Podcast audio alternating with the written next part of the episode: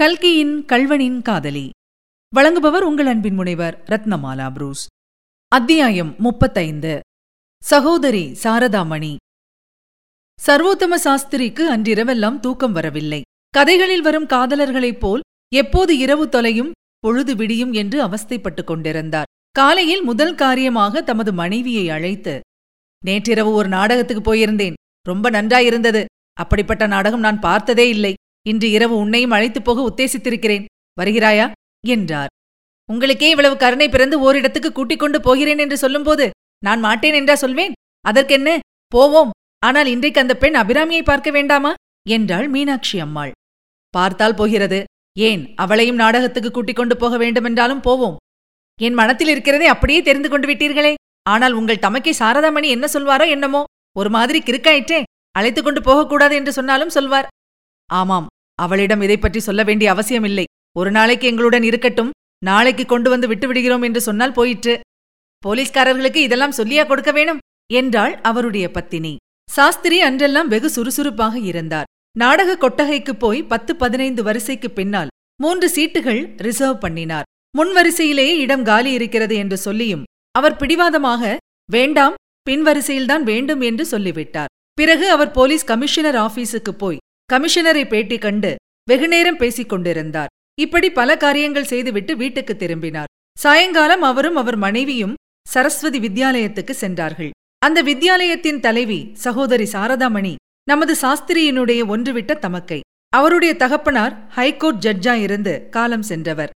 துரதிர்ஷ்டவசமாக சாரதாமணியின் மணவாழ்க்கை அவ்வளவு சந்தோஷமானதாயில்லை. கல்யாணமான இரண்டு மூன்று வருஷத்துக்கு அப்புறம் அவருடைய கணவன் யாரோ ஒரு சட்டைக்காரியுடன் கப்பலேறி சிங்கப்பூருக்கு போய்விட்டான். அப்புறம் அவன் திரும்பி வரவே இல்லை. இவ்வாறு பெரும் துர்பாக்கியத்துக்கு ஆளான சாரதாமணிக்கு அவருடைய தகப்பனார் நிறைய சொத்துக்கள் வைத்துவிட்டு காலஞ்சென்றார் சாரதாமணியும் நாளடைவில் தம்முடைய துக்கத்தை மறந்து சமூக சேவையில் ஈடுபட ஆரம்பித்தார். தம்மைப் போலவே பொது ஊழியத்தில் பற்றுக்கொண்ட இன்னும் சில ஸ்திரீகளுடன் சேர்ந்து இந்த சரஸ்வதி வித்யாலயத்தை அவர் ஆரம்பித்தார். நாளடைவில் மற்றவர்களுடைய சிரத்தை குறைந்து போய்விட வித்யாலயத்தின் பொறுப்பு முழுவதும் கடைசியாக அவர் மேலேயே சார்ந்துவிட்டது அப்படி சார்ந்தது முதல் வித்யாலயத்தில் அவருடைய சிரத்தையும் பன்மடங்கு அதிகமாயிற்று. அவரது உலகமே வித்யாலயத்துக்குள் அடங்கிவிட்டதென்று கூறலாம். ஒரு சங்கீத வித்வான் நன்றாய் பாடுகிறார் என்று யாராவது சொன்னால் அவர் நமது வித்யாலயத்துக்கு ஒரு பெனிஃபிட் பெர்ஃபார்மன்ஸ் கொடுப்பாரா என்று கேட்பார். யாராவது ஒரு தலைவர் சென்னைக்கு வருகிறார் என்று கேள்விப்பட்டால் அவரை வித்யாலயத்துக்கு வரச் செய்ய உடனே முயற்சி தொடங்கிவிடுவார் யாராவது ஒரு வக்கீலுக்கு நிறைய வரும்படி வருகிறதென்று கேள்விப்பட்டால் அவரிடம் நமது வித்யாலயத்துக்கு ஏதாவது நன்கொடை வசூலிக்க வேண்டுமே என்று யோசனை செய்வார். யாராவது ஒரு பெண் முதல் வகுப்பில் பிஏ பாஸ் செய்தாள் என்று அறிந்தால் அவளை நமது வித்யாலயத்தில் வாத்தியாராக செய்துவிட்டால் தேவலை என்றுதான் எண்ணமிடுவார். இத்தகைய அவருடைய சுபாவத்தை நன்கு அறிந்தவராதலால் சாஸ்திரி பேச்சின் ஆரம்பத்திலேயே சாரதா இந்த வித்யாலயத்தை பார்க்கும்போது நாங்கள் எல்லோரும் எதற்காக ஜீவித்திருக்கிறோம் என்று தோன்றுகிறது. இப்பேற்பட்ட உத்தமமான காரியத்துக்கு ஒரு உதவியும் செய்யாத ஜன்மமும் ஒரு ஜென்மமா? என்று புகழுரையும் ஆத்ம நிந்தனையும் கலந்து கூறினார். அதென்ன அண்ணா அப்படி சொல்கிறாய்? நீயும் தான் பெரிய உதவி செய்திருக்கிறாயே. அந்த பெண் அபிராமியை எங்கள் வித்யாலயத்துக்கு அனுப்பியதே ஒரு உதவிதானே? என்றார் சகோதரி சாரதாமணி. ஆனால் அந்த மாதிரி உதவி இன்னும் எத்தனையோ பேர் உங்களுக்கு செய்ய தயாரா இருப்பார்கள் பெண்களை அனுப்பி வைப்பதுதானா கஷ்டம்? என்றாள் மீனாட்சி. அப்படி இல்லை அம்மா. அபிராமியைப் போன்ற புத்திசாலி பெண்ணை அனுப்பி வைத்ததே ஒரு உதவிதான். நிஜமாகவா? அவள் சமர்த்தா இருக்கிறாளா? அபிராமி ரொம்ப சமர்த்து. வித்யாலயத்திலேயே சங்கீதத்தில் அவள்தான் முதல். இப்போது வித்யாலயத்து பெண்களைக் கொண்டு ஒரு நாடகம் தயாரித்துக் கொண்டிருக்கிறோம். அதற்கு வேண்டிய பாட்டுக்கள் எல்லாம் அவள்தான் இட்டுக்கட்டுகிறாள் அடடா எவ்வளவு நன்றாயிருக்கின்றன. இதை கேட்க ரொம்ப திருப்தியா இருக்கிறது அக்கா.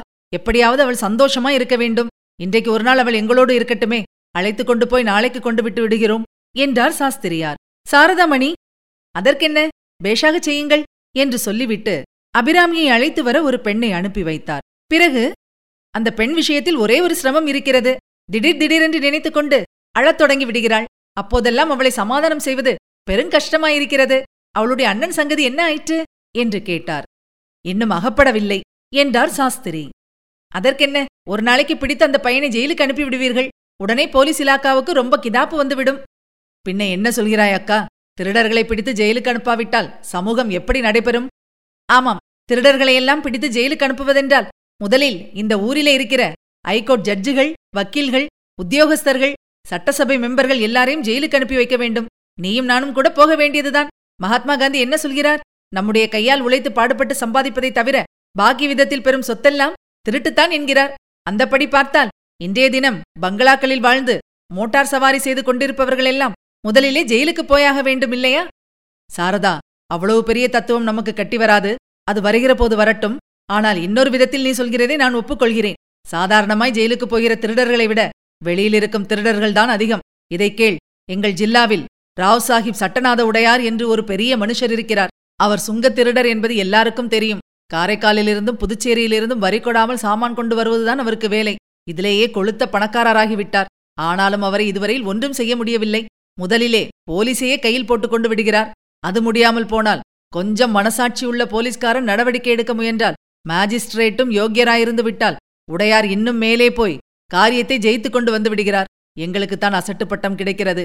இரண்டு மாதத்துக்கு முன்பு நடந்த ஒரு மோட்டார் கேஸில் அவர் கலந்திருந்ததற்கு நல்ல ருசி இருந்தது. ஆனாலும் பிரயோஜனமில்லை. இரண்டு நாளைக்கு முன்பு அவருக்கு ஆனரரி மாஜிஸ்ட்ரேட் வேலை கொடுத்திருப்பதாய் பத்திரிகைகளிலே வெளியாகி இருந்தது. இதற்கென்ன சொல்கிறாய்? என்னத்தை சொல்கிறது? உங்கள் உடையாரைப் போன்ற எத்தனையோ உடையார்கள் நமது சமூகத்தில் இருக்கிறார்கள். இதற்கெல்லாம் விமோச்சனம் ஒன்றே ஒன்றுதான். மகாத்மா சொல்கிறபடி அவரவர்களும் கையால் உழைத்து ஜீவனம் செய்ய வேண்டும். ஒருவருடைய உழைப்பைக் கொண்டு இன்னொருவர் வாழ்வு நடத்துவது என்பது கூடாது. இந்த நோக்கத்துடனேதான் வித்யாலயத்தில் எல்லா பெண்களுக்கும் ஏதாவது ஒரு கைத்தொழில் கற்றுக் கொடுக்கிறோம். அவர்களுடைய கைவேலைகளையெல்லாம் நீங்கள் பார்க்கவில்லையே. வாருங்கள் காட்டுகிறேன் என்று சகோதரி சாரதாமணி சொல்லி சாஸ்திரியையும் அவருடைய மனைவியையும் வித்யாலயத்தை சுற்றிக்காட்ட அழைத்துச் சென்றார். இதுவரை நீங்கள் கேட்டது கல்கியின் கல்வனின் காதலி. வழங்கியவர் உங்கள் அன்பின் முனைவர் ரத்னமாலா புரூஸ். மீண்டும் அடுத்த அத்தியாயத்தில் சந்திக்கலாம். தொடர்ந்து இணைந்திருங்கள். இது உங்கள் தமிழோசை எஃப்எம் இதெட்டு திக்கும் எதிரொலிக்கட்டும்.